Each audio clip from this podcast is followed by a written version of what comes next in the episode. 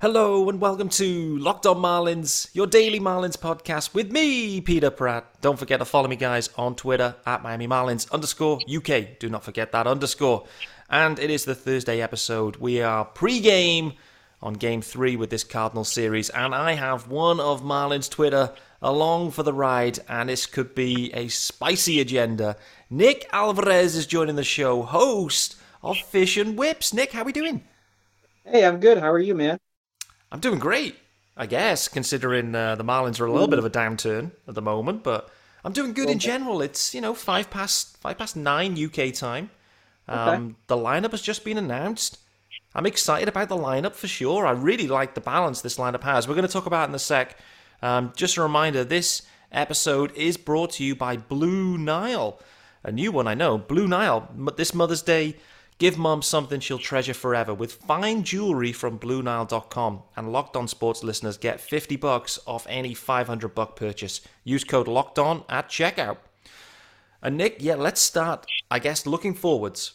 The lineup yes. is announced. For me, the major thing that stands out: Jazz Chisholm is in the leadoff spot again. Hallelujah! right?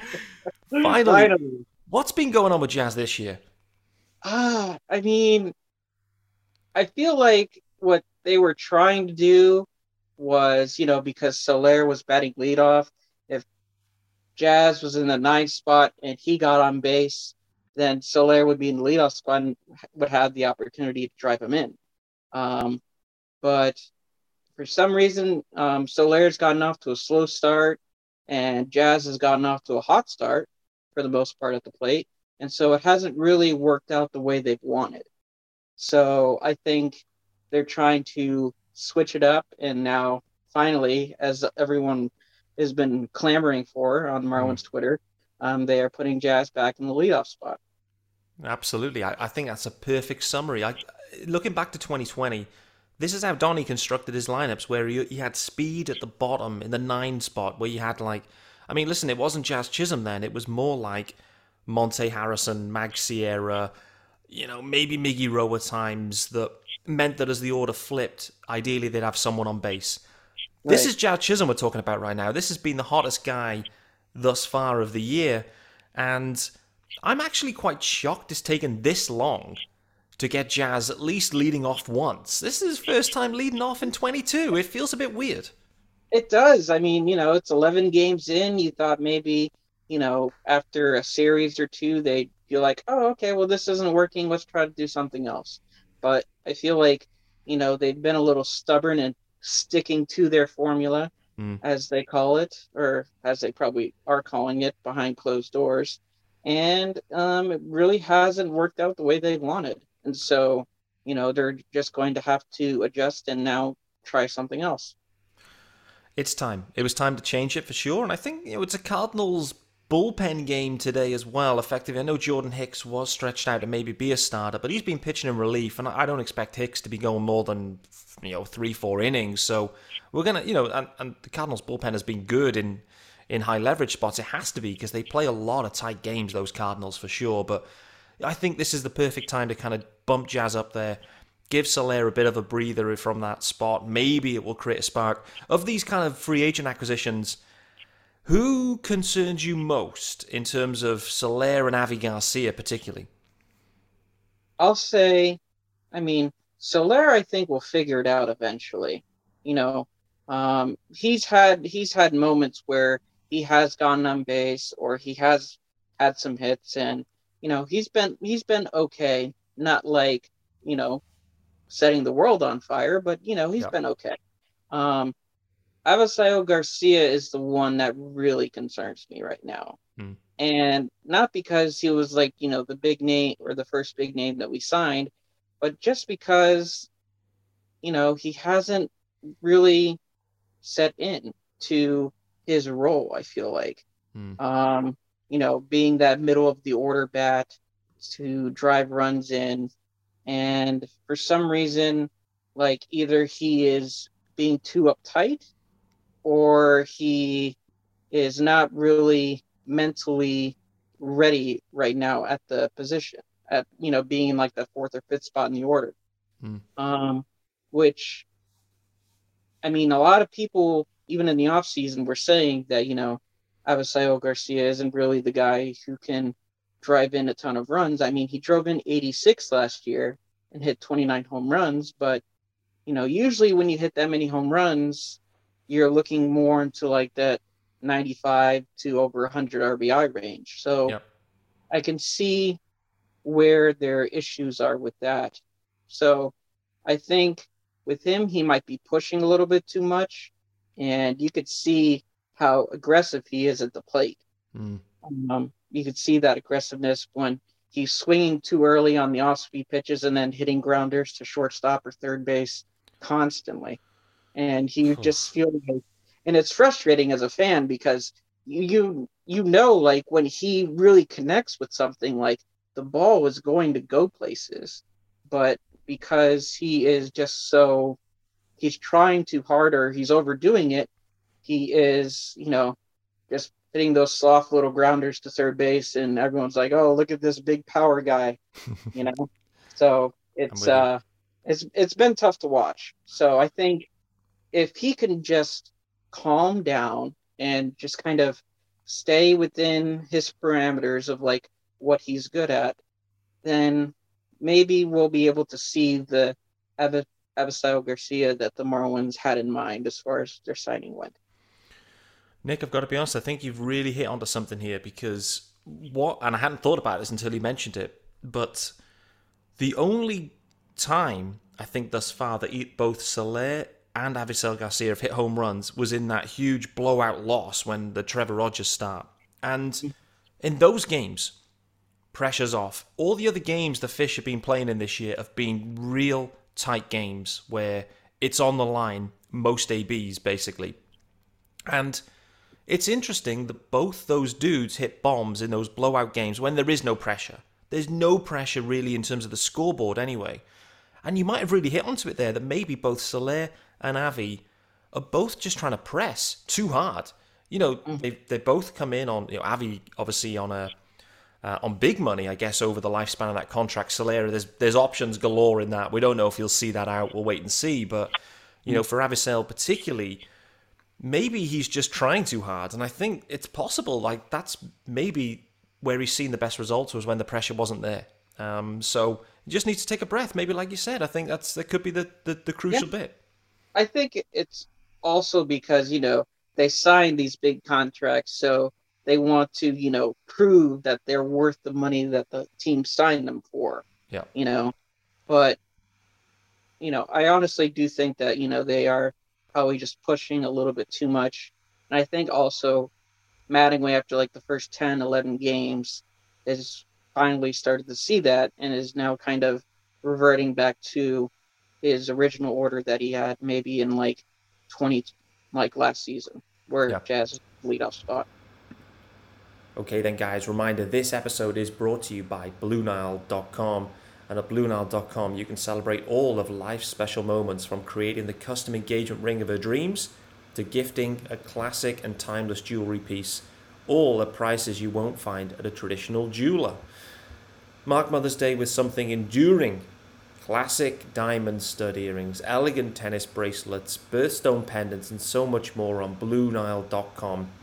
This Mother's Day, Give something mum will treasure forever with fine jewelry from BlueNile.com. And Locked On Sports listeners get 50 bucks off 500 buck purchases. This podcast exclusive is only good through Mother's Day. Use code LOCKED ON. That's code LOCKED ON. Plus, every order is insured, ships free, and arrives in discreet packaging that won't give away what's inside. Shop stress free and find your forever peace. Go to BlueNile.com today.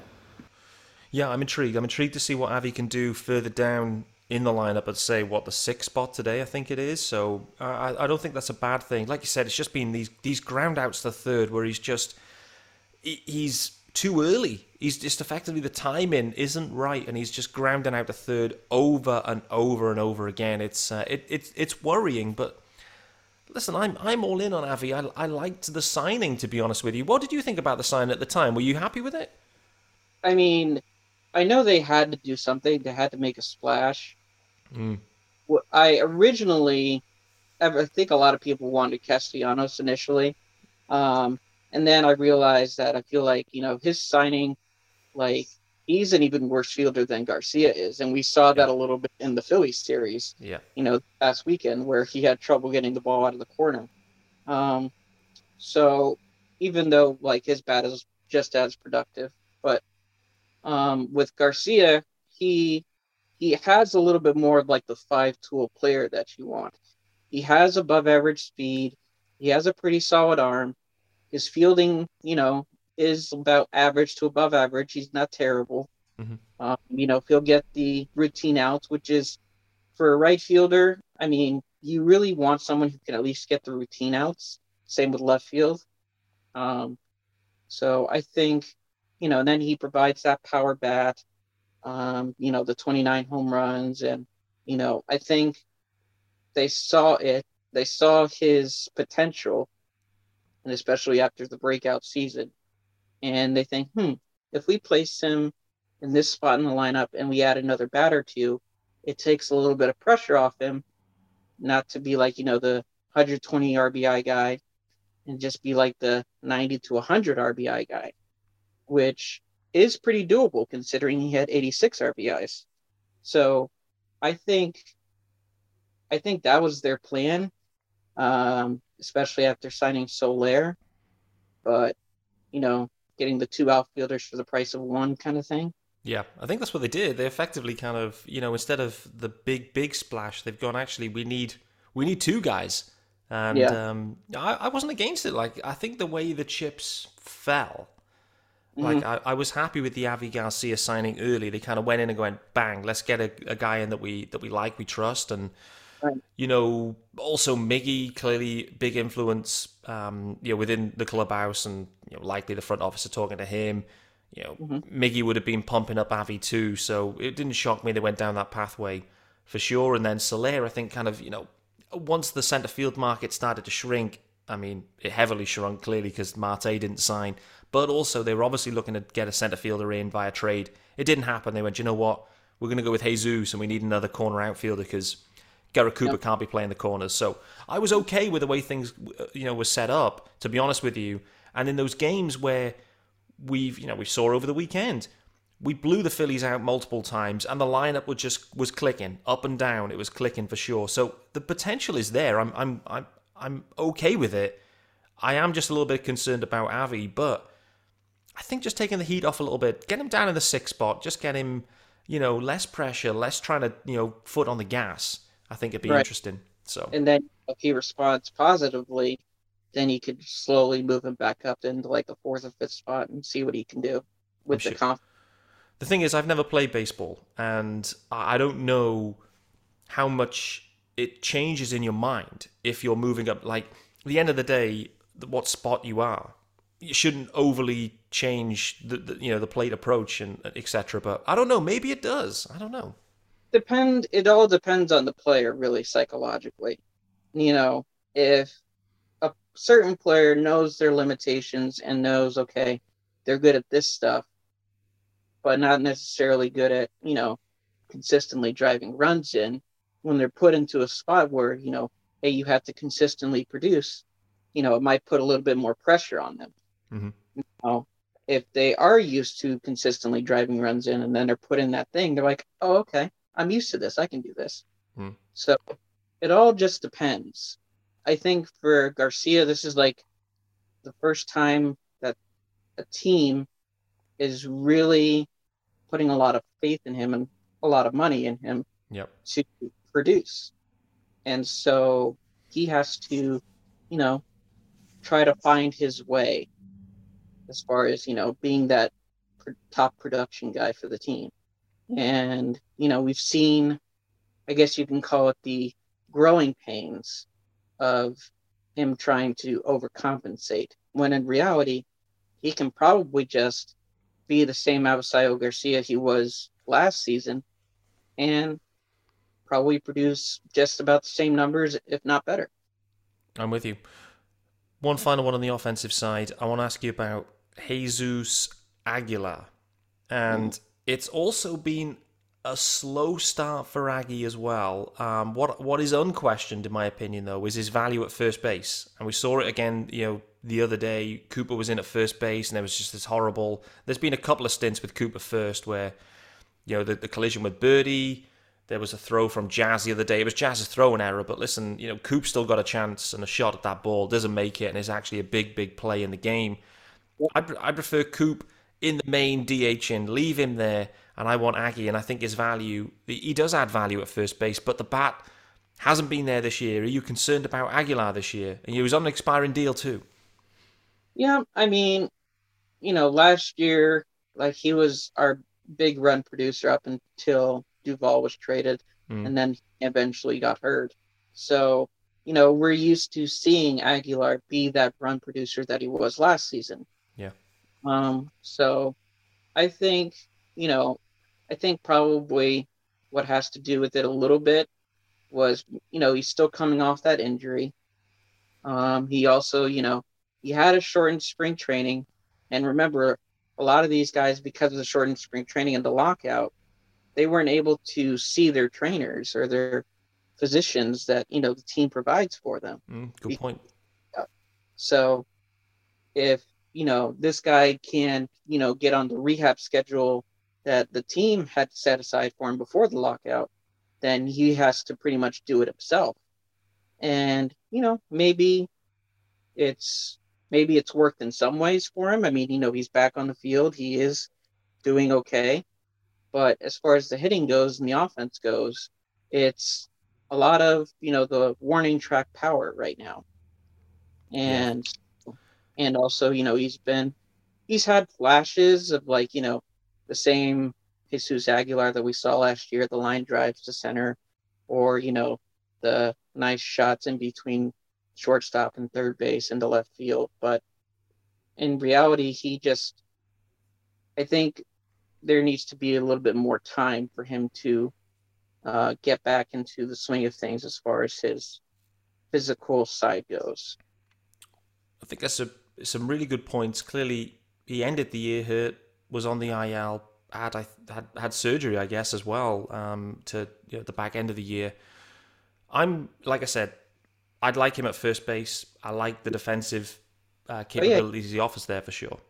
So mm-hmm. I'm I'm okay with, and we saw what Aggie can do last year. The one thing that I'm slightly concerned about, Aggie doesn't seem to be as Aggie as last year. Like he seemed to be always playing and joking, massive smile on his face, a big, you know, clubhouse guy from what I've seen in the early going, it, it isn't as exuberant as maybe Jesus Aguilar last year. There's definitely some. He isn't as, you know, as Aggie is what I said. You know, is what I said initially. Like I don't know if you have you seen that too. Yeah, I mean, you know, I think it all ties back to performance.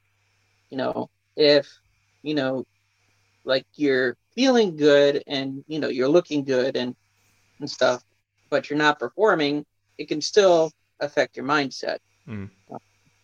Now, if he's able to turn it around and you know start producing at the rate that you know Marlins fans are used to seeing last season, then I think you'll start to see that attitude change. I think, you know, also there could be a thing where, you know, because Soler isn't producing and Garcia isn't producing, he may be trying to overcompensate as well.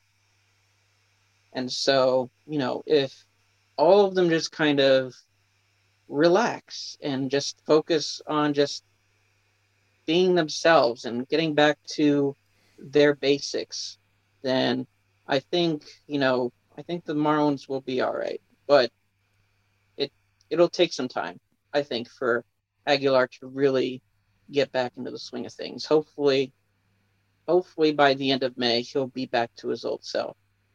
Okay, I like that sentiment though. Just relax for sure. um, all right, cool. Well, we're going to talk about the closing situation uh, just in a second. Before we do that, reminder this episode is brought to you by betonline.net. BetOnline.net is your number one source for all your betting stats and sports info. Find all the latest sports developments, league reviews, and news, including this year's basketball playoffs and the start of the Major League Baseball season, of course. BetOnline is your continued source for all your sporting wagering information from live betting to playoffs, esports, and more. Head to the website today or use your mobile device to learn more about the trends and action. Bet online, where the game starts. And Nick, where we started this year was Anthony Bender in the closer, the closing role, Dylan Floro on the IL. Um, mm-hmm. The Marlins acquired two relievers uh, pretty much at opening day just to bolster the pen, which I, I, liked. I liked the moves and have actually been nice additions. But Bender was locked in. We know with Don Mattingly, he loves a ninth inning guy. Bender's the guy. In six appearances, we've got two L's and one blown save, and one save. So, you know, on the positive side. Um, mm-hmm. Last night, tie game, Arenado, two run bomb, effectively winning the game there from, you know, against Bender. What have you made of Anthony Bender, just in general, in terms of being given the opportunity to take the ninth? I mean, I think he's I think he's embraced the opportunity. Um, I think probably I'm not going to judge him based off of the opening day um, because I felt like he had some jitters. Mm. Well, and he kind of grooved that first pitch that he had, and that was the home run, and you know that eventually tied the game, and then we eventually lost in extra innings. Um, so I'm not really going to blame him for that one, um, but I really think that for him, he just needs to focus on not letting that one pitch, that one mistake beat him. Mm. And I think, you know, a lot of people, you know, on Marlins Twitter and whatever have seen that for like, you know, they say for like 95% of his outings, he does great. He looks great. But then, you know, we'll have that one pitch or that one at bat where, you know, you're scratching your head or he's like, well, what happened there?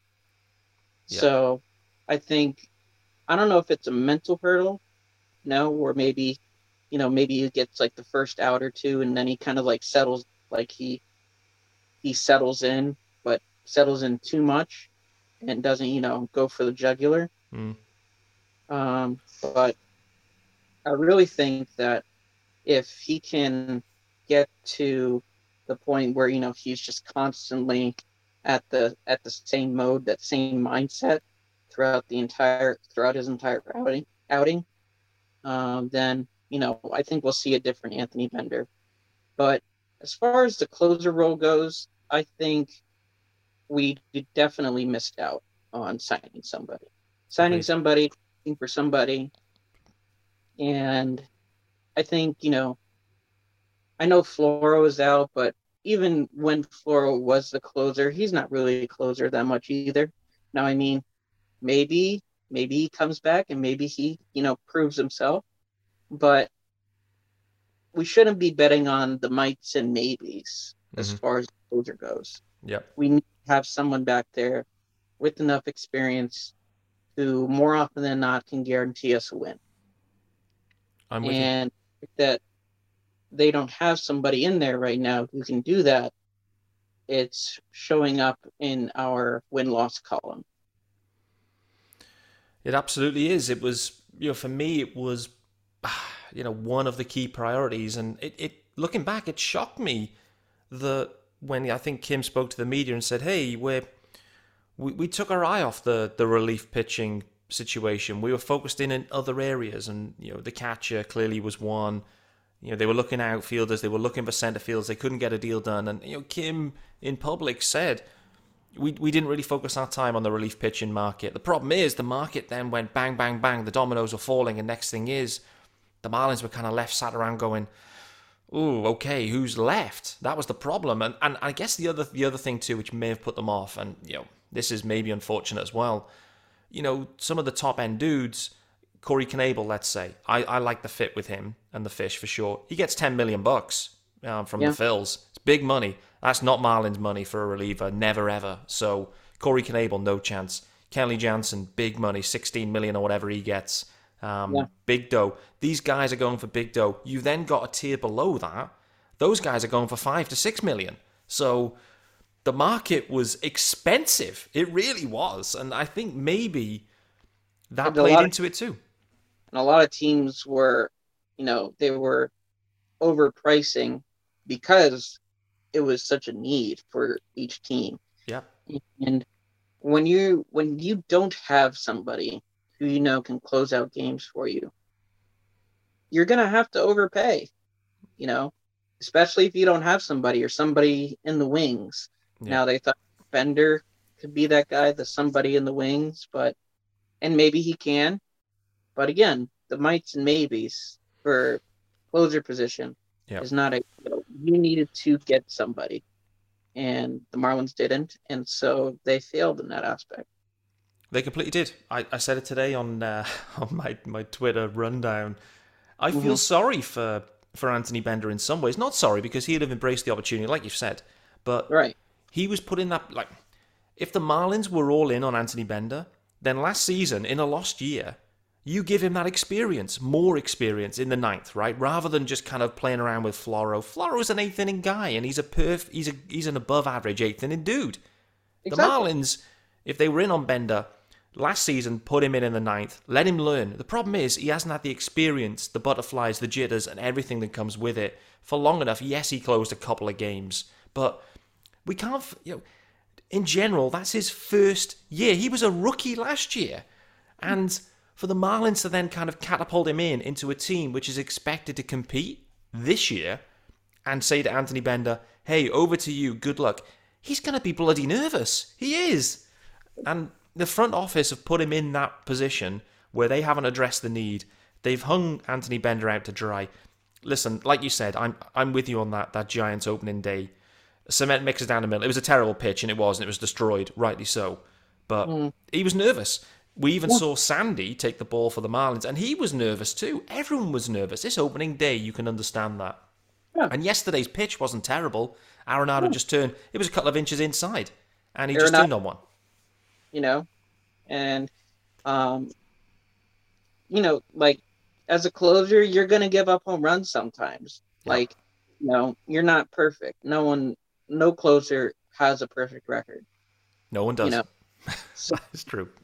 So it's going to happen, but what you don't want to happen is, you know, you have it's consistent to where you always have that one at bat or that one pitch where you make a mistake mm. because this is Major League Baseball. These are professional ball players. They're going to capitalize on mistakes. And we and we've seen it so far in the Cardinal series. You know, whether it be defense, whether it be base running, pitching, hitting, we've seen it all across the board. Yep. How good are those Cardinals, by the way? They they're one hell of a well-run ball club, in my opinion. Like, well, honestly, it's for me, I am like once I've heard about all the gold gloves that, you know, all their I was like, that must be like the team like imagine having all those gold club gold gloves in like your infield. I think DeJong is like the only one who doesn't have a gold glove hmm. in infield. Yadi has nine, Arenado has nine, Goldschmidt I think has two or three, and Edman just got one last season. Mm-hmm. And in the outfield, you have Bader in center who just won his. And so, like, the whole, almost the whole team is stout in fielding. So, you know that they're rarely going to make a mistake, especially Arenado. Mm. I mean, that guy, like, he reminds me of Brooks Robinson fielding, you know, because I've seen footage of him and my dad would talk about him as I was a kid growing up. And he also reminds reminds me a little bit of Mike Lowell. Lowell didn't have as much range as Arenado does, but he has the same he has the same overall skill set. And so, you know, and also Scott Rolen. Scott like the list of third basemen for the St. Louis Cardinals has been just something something great. Absolutely. The the defense is insane for sure. That is that is true, but they're just a well-run team for sure. Um, just to finish up now, just I wanted to just go back on Bender too. Dylan Floro, it sounds like he's he's kind of working his way back up. Let's say he's back with the ball club, the big league club. I don't know, ten days time, something in that kind of time frame. Where do you see this going with Bender? Do you see him maybe, you know, Floro comes in and, and is closing game straight away? Does Bender continue? Where where are they at with this one? I think it's still going to be closer by committee. Mm. Um, I think you know with with uh, Floro coming back, they'll ease him back into the role and, you know, see how he does, see how he performs. And if he's consistent, then I think, you know, the majority of the time he'll get the opportunities. But if, you know, there are a little bit of shakeups here and there where he's not as sharp, then, you know, it'll go back to Bender or um, I think one of the um, Orioles that we required acquired, I think it's Sulser has closer experience too. Yeah. So, so I think um, you know he might get some opportunities. Um, so yeah, I know Bass won't get any opportunities. That's for sure. Um, I think those opportunities have dried up. I think Bass has found his role. I mean, let's not kind of beat a dead horse on this one. We talked about enough last year with Bassman. Like, yeah. clearly the ninth wasn't right for him. Um, no. I was kind of shocked actually. He was given the tenth inning in that. Um, you know, obviously, you know, the opening day. Um, yeah. And but you know, Bass has kind of settled into his kind of sixth, seventh inning. You know, he's fine, but from leverage, clearly it isn't going to work. I'd pref- much prefer if if things go sideways with with Bender, Sulser or Scott, um, mix and match those with Floro. I think that makes sense. You know, we, the other guys in there too are doing a nice job. I mean, Okert and Head both had nice starts. I mean, the pen in general is, is has probably overperformed in my opinion thus far. I mean, last year, like a lot of their, a lot of their, you know, a lot of people were critical about them because they wouldn't, you know, perform in the high leverage situations. Mm-hmm. But for the most part, overall, the bullpen was good. Now it's just, you know, adding more arms and more people who have experience in those high leverage situations and seeing how they perform. Now, if they can, you know, get more performance in those high leverage situations, then that will result in more wins. And so, you know, and that's what the Marlins want. They want to win more. You know, they're tired of being in second to last or last place all the mm, time. For sure. And I blame them. So I'm with you. You need to, you know, if the bullpen performs, then I think we'll be pretty solid there. Now, then it all comes back to our solid pitching and then, you know, just getting the timely hitting. We don't need to be world beaters on offense. Mm-hmm. We need to be above average. Yeah, I'm with you. One final one before we get out of here, and the question is: Are you more optimistic, less optimistic, or exactly the same as you were on this Marlins 2022 season than at the start of the year? Now, I have, he's smiling. Made, he's smiling. I get. I made a bold prediction that the Marlins are going to win 86 games this season. I've said it with my heart. I still believe they'll win 86 games. Am I a little worried after the first 11 games? Eh, kind of. But at the same time, there's still 151 games left. And exactly. so they have time to turn it around. Um, so if they can, you know, turn it around, like if you know they're still performing around the same way by like June, middle of June, then yeah, I'm definitely going to be concerned. Like if this was June, yeah, I would be very concerned. But right now, it's still kind of early. Let's hope they can figure it out and then go from here. And then, you know, we'll just worry about this at the end of the year is like, oh, growing pains. We were just trying to figure stuff out. There you go. There you go. This is what it's about. You got a load of new faces in there, and we haven't even talked about some of them: Joey Wendle, Jacob Stallings, etc. We haven't got time for that, but there's a lot of new guys in there, and everyone's finding their spot, finding their groove. Short and spring, tons of stuff going on. Nothing would bring Marlins Twitter back to life than winning today with Pablo. Pablo going, you know, seven innings, fresh off the. Uh, fresh off his, his, his marriage, and then we roll into Atlanta and we sweep the Braves. Just imagine that, how Marlins Twitter would be feeling then. I would be pumped. Everyone would be pumped. That'd oh, probably would... take us, you know, back to 500 or over 500 maybe. I think if we win four on the spin. So, you know that that's just the antidote. That's what Marlins Twitter needs right now. It is in. It's been interesting on Twitter. It's been quick to chaos, is how I describe it. But yeah. Nevertheless, it's been a lot of fun. Nick, this also has been a lot of fun. Where can everyone find you on Twitter? If they aren't following you right now, where can they get you? And also, please do pump up the podcast as well that you uh, that you host. Oh yeah, so I host the Fish and Whips podcast um, on Twitter. You can find it on Twitter at Fish N the letter N Whips. Um, it's kind of a toy on baseball terms. See what you did um, there. my profile is uh, Nick's Take 22. Um, it's my name, letter S, Take 22 on Twitter. And so, you know, I haven't been as active with my podcast lately. I just got, you know, promoted at my new job. So I'm kind of um, in the middle of getting everything together. But once I do have things together, I will be way more active on my pod. Love it. Awesome. Well, listen, it's been great talking. Great to have you on Locked On Marlins. And that is uh, Thursday's episode done and in the books. We are, like I said, pre game in game three of this Cardinal series. So thank you for making Locked On Marlins your first listen, not just of today, but every day. And now make your second listen Locked On MLB. Paul Francis Sullivan, please call him Sully, brings you his unique perspective on Major League's past and present. It's free and available wherever you get your podcasts.